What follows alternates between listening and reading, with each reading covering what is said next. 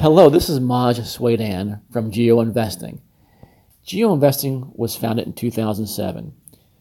We provide premium microcap and nanocap research to our premium subscribers.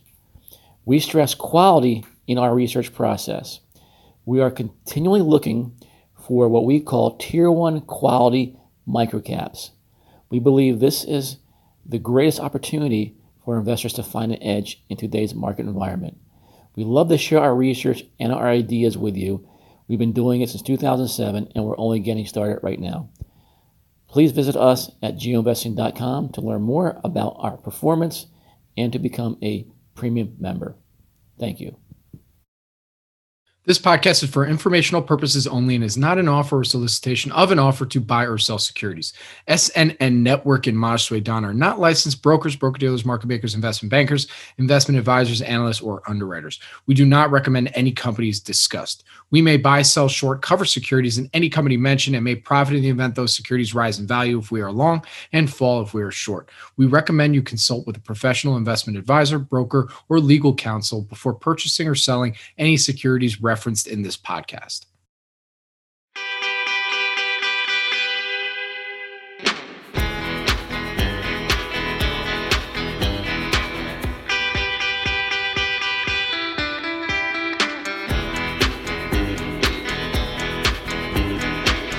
Welcome back, everybody, to Avoiding the Crowd with your host Maj Soueidan. This is producer Bobby, and uh, we're we're so excited to bring you uh, the latest episode of Avoiding the Crowd podcast. I'd like to welcome back our host, the inimitable. That that means he cannot be imitated. Maj Soueidan. Why would you want to? But I mean, I, look, you're pretty cool, record. man. The track record. I mean, yeah, yeah, we want to imitate the track record. That's right. do whatever you can not to imitate me. get anywhere in life. I don't. I mean, I, Jan, I don't know. I mean, Maj is pretty cool. You know, he's got the guitar now in back of him. He's he's showing a little personality. I mean, this is a big deal. What are you This saying? I know deal. personality before this. Is that what you're saying? Listen, nobody has a personality on pods unless you have something in the in your background. Okay. See, look, I have music and surfing. Okay, the personality. Now you have personality. You have a guitar. It's very cool. All right. Well, time Well- your, drum- your drum set out. You keep promising me you play drums. I haven't seen it yet. Well, how can I? I I I only have so much space. I guess I could get one of those electronic sets. Gotta live, Bobby. so I Gotta should do- live. I know. I should bring it down to Florida and we could really get a jam session going. That's how. Don't I got drums here. You can come and use these drums. All right, man. It's a date. Let's go, man. I'm ready. Yeah, Just get us a your- couple gigs. I'm not. I'm not coming down there unless we got some gigs, though. Calling your bluff. I get you gigs. You'll give I me some it gigs. I mean, it'll be a sold out capacity of five, but I'll get you gigs. How are we? gonna- What's the split? Are we gonna do 50-50 or or 60-40? Now the whole hundred bucks. The whole hundred? yeah. Jan, this is a big deal. Did you just hear that? Okay, that's my that's my witness right there. I get the full hundred. Okay, Maj, you know I think we've bored everybody enough with our terrible jokes so far. So let's get into some real stuff. Maj, who we got on the pod today? Well, I just wanted to bring Jan on, Jan Zvinda, um, Zvenda, sorry, Jan, uh, and uh, first introduced Jan maybe into into the geo kind of infrastructure uh, early um, 2020, and you know, as one of my analysts who doesn't work for me, and I have him do work for geo investing once in a while. And um, actually, we had him on a podcast um, when we were talking about a risk portfolio protection type of deal with a purple PRPL. And so he's really talented in what he does. And I wanted to bring him on now because I'm I wanted to talk about turnarounds. Now, Bobby, we've been talking the last, I mean, I don't know how many podcasts are we've, we've had some great investors on. We've been interviewing investors um, in the nano cap space, in micro cap space. But I really wanted to take it back and, you know, um, get back to how we started the podcast for a little bit, maybe doing some educational stuff, case studies to kind of go over some of the strategies that uh, I think are pretty good and that we use at Geo Investing pretty successfully for the last, you know, 13, 14 years or so. And I've used for like over 30 years now. Um, and one of those things um, is turnarounds. And Jan has been working on kind of um, introducing some turnaround screens to our geo investing um, community. And now that we have like all this 14 years of, um, of um, you know of coverage universe in geo for all these years, we can go back and look at a lot of case studies that have worked out for us. Maybe even the ones that haven't worked and learn some things from them. Um, and speaking of turnarounds, you know, I'm gonna we're gonna be talking about a couple a day um, that have worked for us, and then maybe learning a little bit about those, why they worked, and then maybe we have some things we can talk about, some turnarounds we're working on in the future right now at Geo that we think have multi-bagger potential. And one of them actually being healthy living. This is a vitamin here I'm taking because Kate's making me take these now, my assistant. So post COVID, we got to stay real, very, very healthy, and that's why I'm doing that. So um, that's one of them, and um, the both of these are pretty interesting stories. We'll get into a little bit, but um, if you want the whole story, you can come to geoinvesting.com um, and you know try take a seven day free trial. I um, highly recommend you doing that if you're really a nanocap kind of junkie. So um, yeah, so uh, let's talk. Yeah, let's talk about some of the turnarounds screens you're looking at, and maybe some of the things we look for, Geo. Yeah, for sure. So I mean, uh, so what we shared with Geo members so far were basically screens that we've used in the past to identify potential turnarounds. Uh, probably, you know, the key point of the screeners uh, boils down to just improvement that is not necessarily obvious uh, in in the first place. So obviously, you know, if you looking at a turnaround, you might think, oh, you know, increasing revenue, improving margins, you know, things like that. But what we found is that you know you have to be kind of careful how to screen that because if you are going to go for the obvious thing, you you're unlikely to really find much. Uh, you know, you have to kind of have a screen which is you know halfway there. You know, perhaps no revenue growth but improving margins, right? So that's been one of the one of the screens uh, that we've looked at. You know, and, and there is like you know 50, 60 stocks that we've identified. I think for that screen um, uh, and, we've kind of like introduced that uh, list to investors that might be interested in those companies. And so basically, of course, what we're looking at is trying to, with the screener, to identify the information arbitrage that you know what we do here, you know, uh, with with Maj as, as bread and butter. So trying to find a screen that is not too obvious, you know, and that is not necessarily showcasing that is already, you know, that the turnout is already in full blow. Um, full-blown uh, uh, proportions. So uh, you know, you know, improving margins, no revenue growth. That's uh, that's one of them. Uh, you can also look at basically, uh, you know, income and revenue growth. So basically, let's say that they're still, um, you know, generating a loss, but the revenue is increasing, right? So you know, you could see that maybe slowly it could eventually, you know, turn around and actually going to break even and and and um, and and beyond.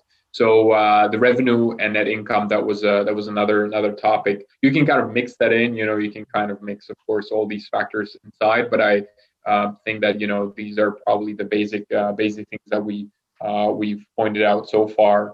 Um, and uh, yeah, these these help like to to find the, the stocks that might be improving. And I think that what is also important to do after is to try to find the GAAP, non-GAAP difference, right? Uh, which which we are also focusing on. So I think a lot of the times, or you know, several times that we found turnarounds was based because we looked at the press releases, we looked at the you know quarterly earnings, and we we thought, oh, you know, um, the company is you know the company is still making a loss or whatever on GAAP earnings. But sometimes you can adjust that and come up with like an improving trend you know they might have one-off things that are related to the turnaround or things like that.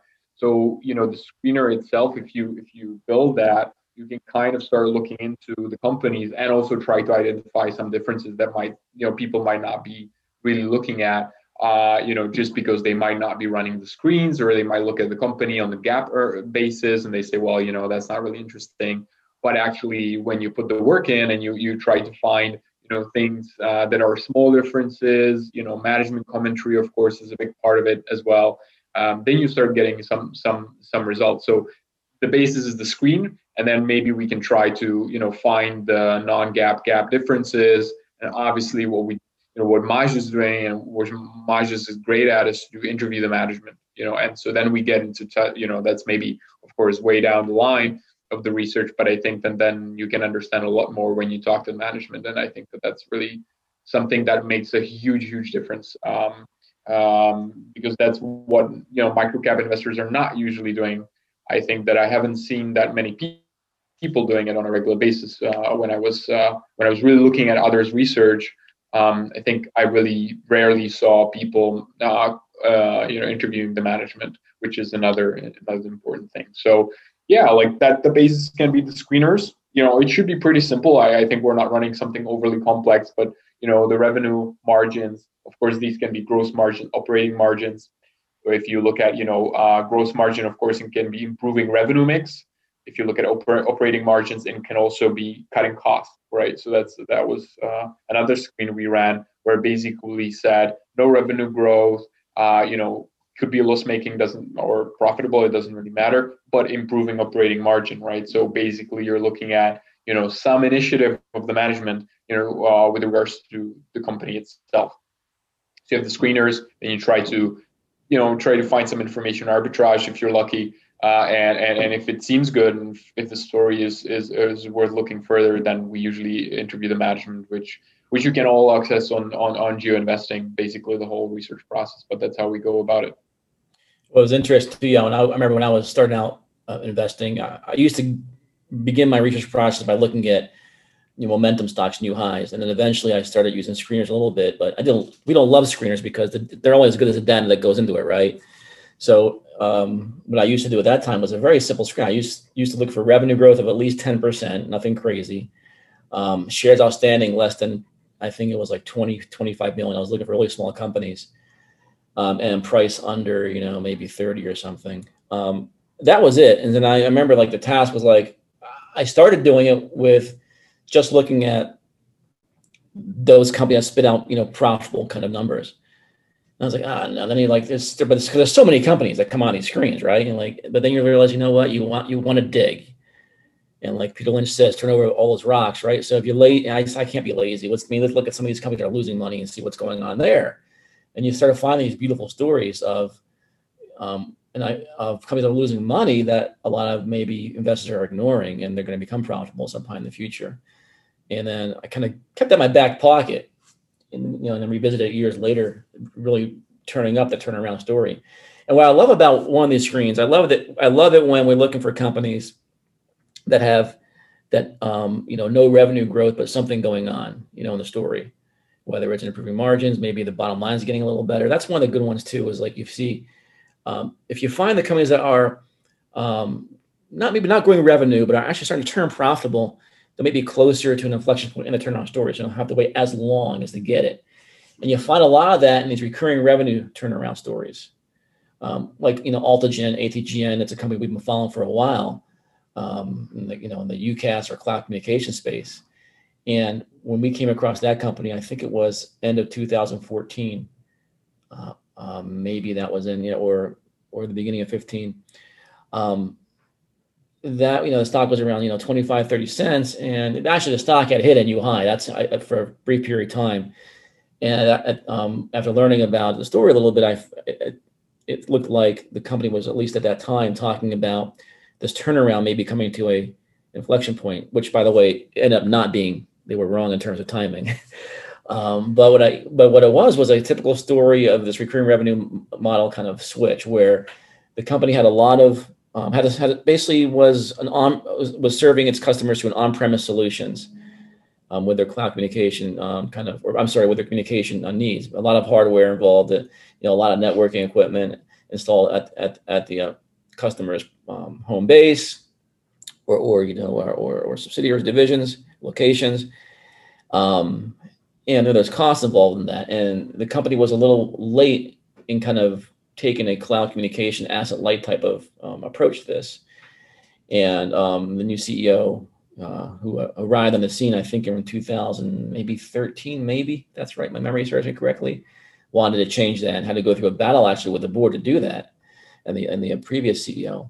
Um, so, but when you have that situation where so they were selling very lumpy revenue licenses, perpetual licenses.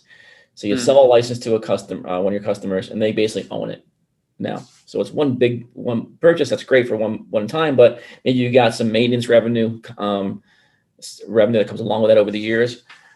But um, that model is dying, you know, and it's been dying for years. And, and um, so when you do this switch from your on-premise or lumpy licensing revenue models to a recurring revenue model, you're gonna the revenue is not gonna look as hot in the beginning of that turnaround. So you have all these customers that are coming off these, you know, you're going up against quarters where you have this lumpy, real high revenue.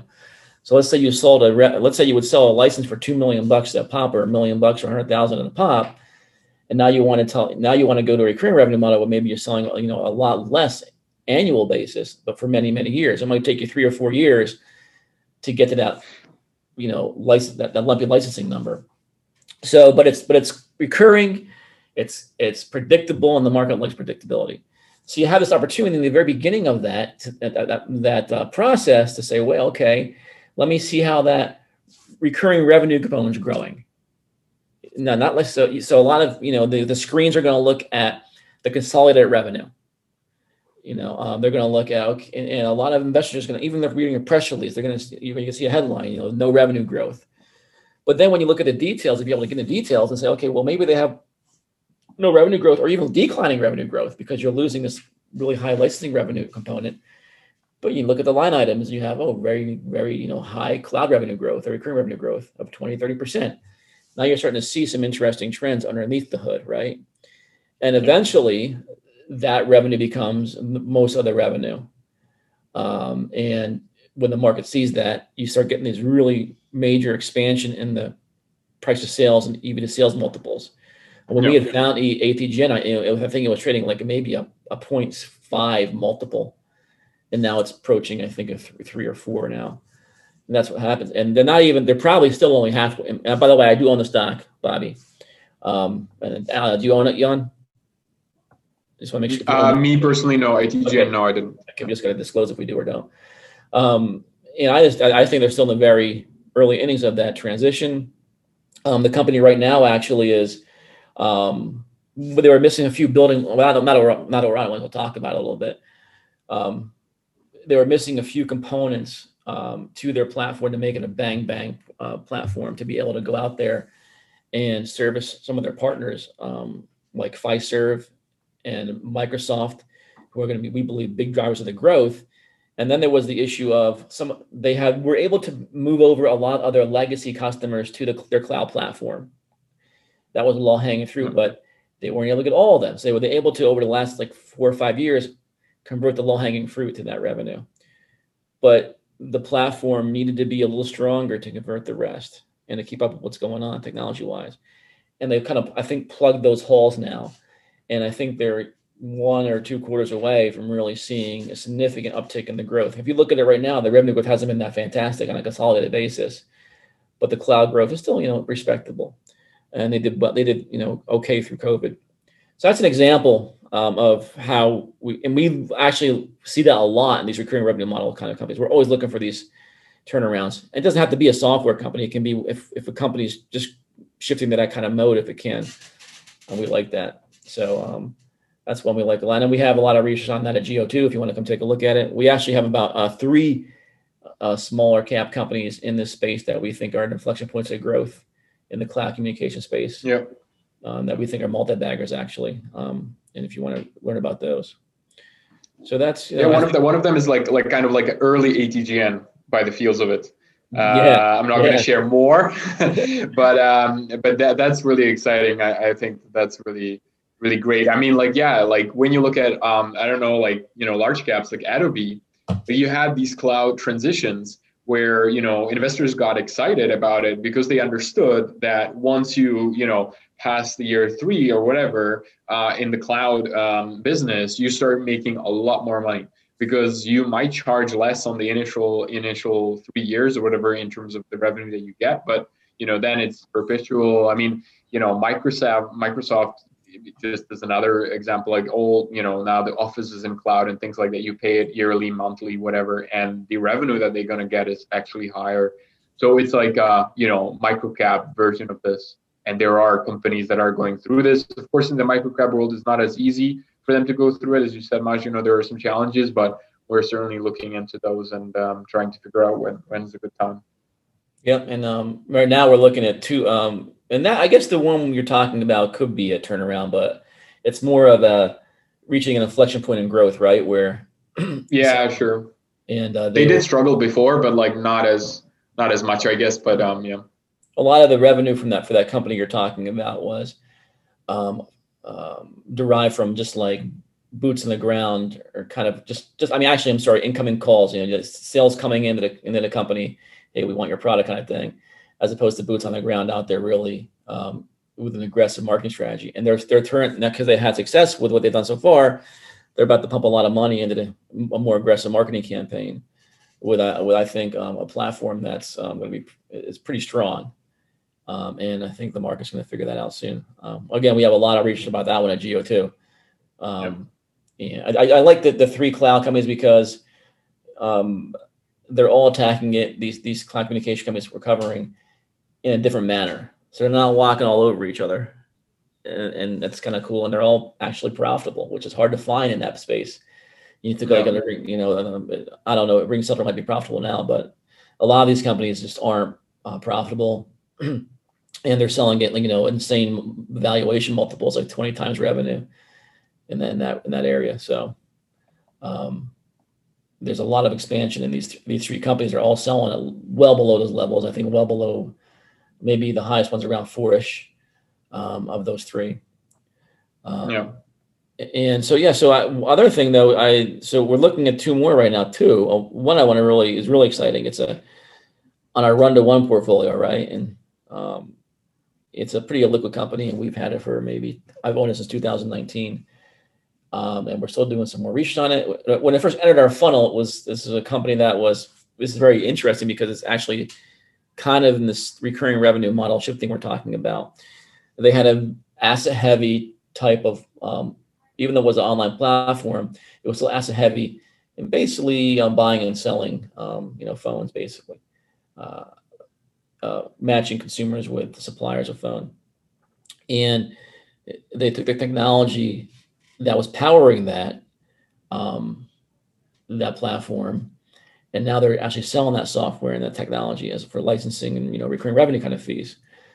And they've just hit, I think, that pretty interesting inflection point where that's really starting to take off. Uh, um, obviously, COVID helped with that, probably get that going a little bit. Um, so you have a situation where you have a company that's actually growing revenue pretty nicely and I think like 25, 30% finally. Um, but they have really low um, gross margins of like, I think 10% or something. So what I want to find out now is like, what do we get this double whammy effect eventually here of revenue growth accelerating and we get much higher gross margins, maybe into that 30, 40, 50% range that can occur um, maybe with this software model license and then they, what they have really, really nice is I noticed, um, Jan, great operating leverage. Uh, they had an increase in 26% in revenue and a decrease in the OPEX. Mm-hmm. So this is very, very powerful stuff going on here. If they can find a way to continue to grow revenue, get more licensing revenue, and um, it's it's not easy to reach the company. And I really want to learn more about the model. I don't want to make the assumption that gross margins are going to increase, but even if they don't, um, they have that really nice operating leverage. Pretty interesting to watch here. And further, they're actually they're doing some stuff too. You want to de-risk the balance sheet too, right? So maybe you can talk about that a little bit without. For sure. I mean, it's really really interesting situation. I mean, it just goes on to show how well we know the space. Like, I mean, Maj, you know, has been doing this for forever, and I mean, I know that for myself because I used to have my own newsletter that was looking at OTC stocks, and after some point, you just know all the companies, right? Or you know most of them, most of that are, that are worth it, and that allows you to really, you know, kind of um, uh, sit back and, and really try to find the ones that change over time. And there's a lot of them because a lot of them are just, you know, great companies. Uh, they are really just, you know, pressured by whatever macro, micro situations, could be the management or whatever uh, have you. But you know, one or two down years down the line, you you wake up and you see like, wow, you know, this this company is trading, you know, one times below price to sales, while it's you know the sales are you know above 10 million, uh, you know, a year. So it's a, it's it's for a micro cap, it, it's a pretty substantial amount. Um, and uh, I mean, that's like 10 million a quarter. and they do more than that, yeah. Uh, so basically, uh, that was really that was that's really interesting. Actually, and, they, actually, uh, I think they did like twenty five. I think they did over twenty million for the quarter, right? Yeah, yeah, yeah, exactly. Yeah, yeah, yeah. yeah. Just yeah, even even more than that. So I mean, it's really, really big revenue stream for a company that is valued, you know, below a share first, uh, sorry, below a dollar, and obviously that always de- depends on the share count and things like that. But you know, like you know, you have this kind of clear idea that this is a large company uh, that has been just you know kind of forgotten by the market. You know, you know they had some uh, they had some maybe slow developments, but you know now it seems that they're really going at it. And I think management is very bullish. And even though like of course every management is bullish, uh, not every management starts to like de-risk the balance sheet in a way where they, for example, take away the credit facility just because they don't need it, um, or that you know they they they uh, you know have a have a high insider ownership by the by the by the insiders, be it the board of directors or uh, outside shareholders that, that have been there before uh, for a long time, and they, they're all buying. You know, they're all buying uh, the stock. It's not easy. It's not easy to accumulate if you're a large buyer. Um, so they they yeah they have all, all sorts of things that are going for them very well, and I mean like all around it seems uh, it seems like a great uh, great opportunity. Yeah, and as yeah as Maj said, that's basically you know the margin story and things like that that you can find through you know initially perhaps the screeners, but then when you look at it more in depth, you can find these stuff this stuff right. And the beautiful thing about these turnarounds is the re-rating evaluation because yeah, when, a, when a turnaround goes from you know, you know to a less risky proposition with some growth uh, the market's going to give it a higher valuation. So in this case, we have a situation where um, maybe the company is going to finally have some consistent growth, de-risk its balance sheet, got rid of all its you know um, debt. Uh, uh, like you said, got rid of the credit facility, also paid off what was ever was left on it. Got um, basically got rid of some dilutive securities. Uh, where the actual um, instead of getting paid off, a lot of the insiders who um, or the investors who had these companies wanted wanted want it in stock, so you have a situation where this company is selling at a price of sales. I think you said under point was it point around point five or so? Like, yeah, zero point five. If you do the full dilution, it, the, the, dilution thing, it's about a high, like zero point five, which is just insane. Which was um, probably the right evaluation for the, the risk that was there first. You know, there was it was being priced to go bankrupt, really, in my opinion. Um, now you have a situation where this thing, what if it gets a three to four x on revenue? You know, why why couldn't yeah. it? If, if the multiple, if this recurring revenue model really starts working and they start getting more licenses there, this could be this could be one of those magical kind of things where you're getting a six to eight, 10 multiple revenue, right? Because apparently I you know I believe they may have the best technology for this for these running these kind of platforms. Um, and um, they've they're committed out there to buying stock. They've been buying stock for three years. They just approved another buyback program. Now, when I say buyback, I mean the company itself is buying back stock, and then insiders are buying stock too. So it's just you know you're getting it you're just getting a perfect storm here in my opinion. I'm, I'm like you gotta be kidding me. And that, that release came, that release came out it was probably us buying it and some of our members and just no one else cared, right? Yeah, yeah, yeah. yeah it's, it's, it's, it's, it's a hundred million dollar company yeah. or more now. Yeah. And yeah. I mean, it's insane. Like who who does who takes away their correct credit facility? You know, like I've never saw that in my you know life or whatever, right? Like usually you just have it there yeah. for a reason. But so this is super interesting, and I mean, a lot of it, like, yeah, I, the research that we got so far is really cool, and we share it with our members a lot, and it's already up a bit, but you know, it's still like nowhere. I think where where we can finally see it in the future. That's like a football. Give me the ball, right? It's like you know, you're just give me the ball. I'll take everything yeah. else. Take everything else, and they're that ballsy right now where they're saying, you know, we don't need that credit facility. Um, yeah. And uh, uh, what's also interesting too is we found some um, hidden kind of verbiage and documentation that kind of might hint to this company being taken over uh, by one of their customers. Um, that option is there. We're trying to get. Maybe that's why they got rid of the facility. Like we don't. We, we just know we're going to sell the company at some point. point, and maybe they already have something they're working on. Um, yeah. But um, this, this is going to get exciting. Yep, and the other definitely. one, which you don't want to get into now, but it's the it's the vitamin one I was talking about. Maybe we can, we think this could be the next like, I mean, I hate saying next comp, next monster, next Celsius, but I'm not going to do that. But it's definitely another company with substantial revenue that's gone through a, a wonderful turnaround story. Where again, revenue growth isn't looking that hot, but what they did was this: they um, the, a new CEO comes in to redef- basically um, take a brand that was already established, great brands, because of what, what the old CEO and founder did in the past. But in order to establish that brand presence, the previous management had to spend a lot of money to do it and couldn't do it profitably. They basically sold their soul to the devil, right? So the new CEO realizes, hey, I got a, I got an interesting, maybe a some easy lifting here. I got a great brand. I just got to find a way to, um, how can I cut some costs out of the, out of the uh, model how can I improve my sourcing of material from for, like raw material costs, and stuff like that, to manufacture things, um, and um, how can I start maybe introducing some higher margin products uh, through an established distribution channel I already have. And they're having some early success doing that. And I think they've actually had an inflection point. and this could be really interesting. Um, so if you want to learn more about that at Geo, you can come to us um, geoinvesting.com. Guys, do it. Like, do it. Just like, there's no way around. You know, if you're investing in microcaps and you're not subscribed, just there's no way. Because, like, I mean, you know, I've started to work with Maj very closely. Of course, I know him uh, for quite some time. Like, I think we spoke in 2015 for the first time. And uh, but I didn't really. I did my own research and you know things like that but but when I when we got back, I mean, I understood like how great of a track record Maj has beating the S&P 500, and some of the portfolios are just amazing. And I mean, yeah, ATGN like went from whatever 25 cents to three three dollars uh, in in about two years, and we have you know a bunch of that. And so yeah, like just do it. There's no way around it. Thanks, Jan. I didn't pay you to do that, by the way. Yeah. sure. I think I think that's good for now. And um, I guess um, Bobby, um, Thanks, man. You there? There he is. I had one. I had one question for you guys. If you want to humor me, if that's okay. Um, you know, when it comes to turnaround stories, what would you say is the most common turnaround story that ends up being successful?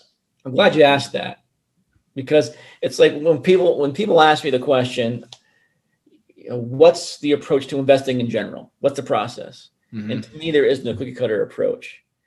There's things that are replicable, you know, over time, but almost every story is kind of can be different.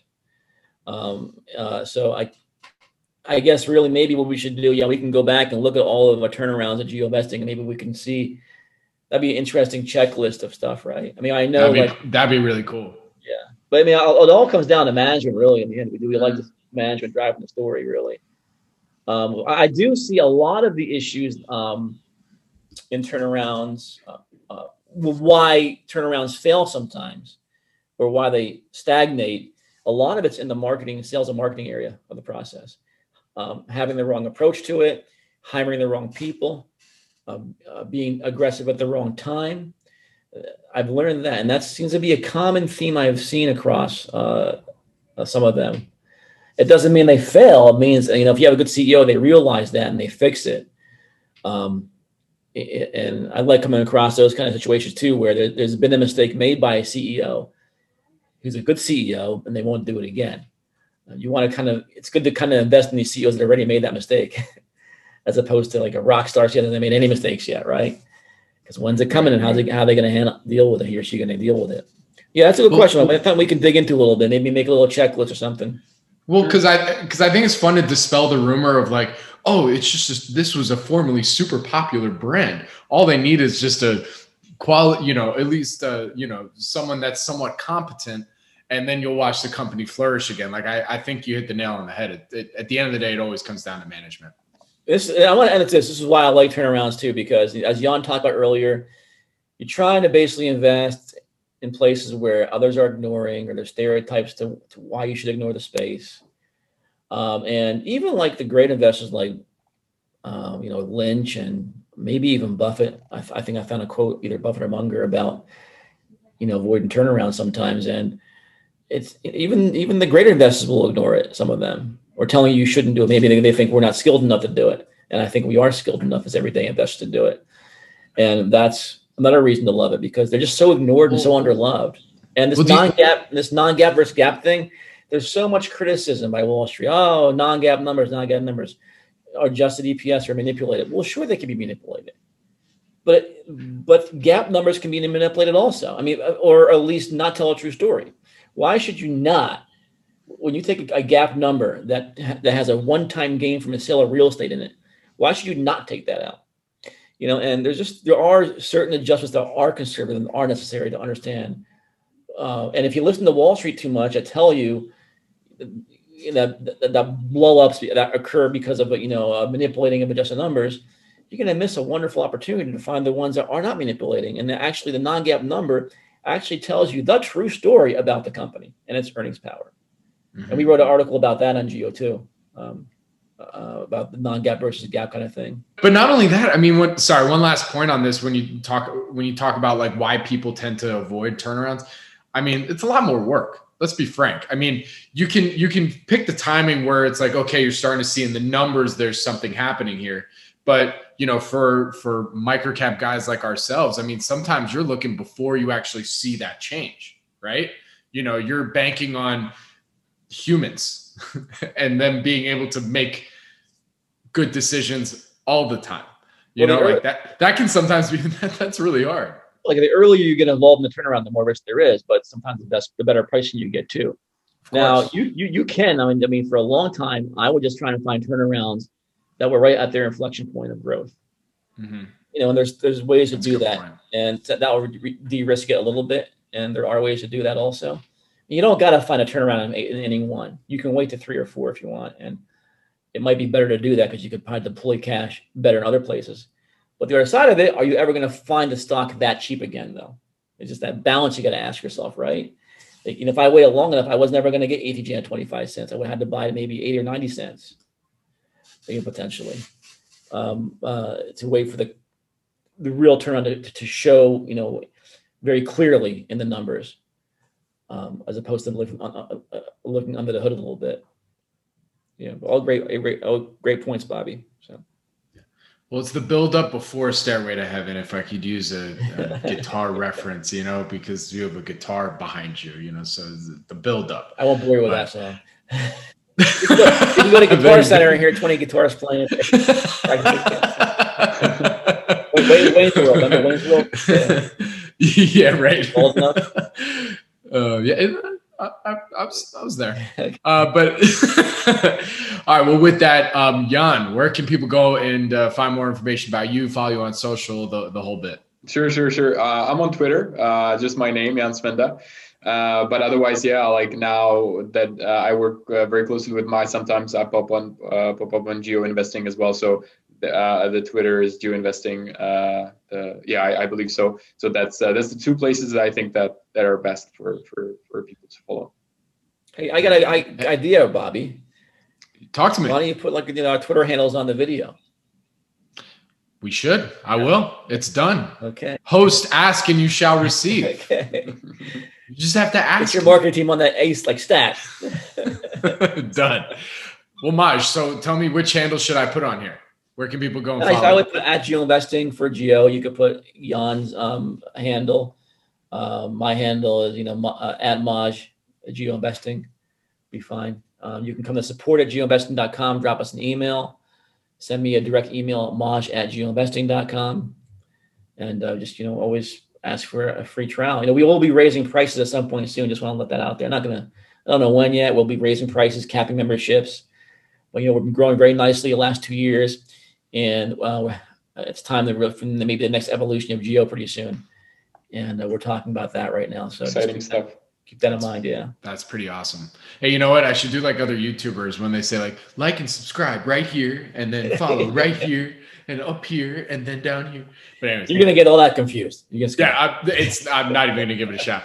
Um, geometry is never my thing anyway. Uh, so with that, guys, thank you so much for joining it uh, for today's podcast, avoiding the crowd with Maj Soueidan. You can go and listen to every audio version of the podcast wherever podcasts are available: Spotify, Apple, Stitcher, you name it.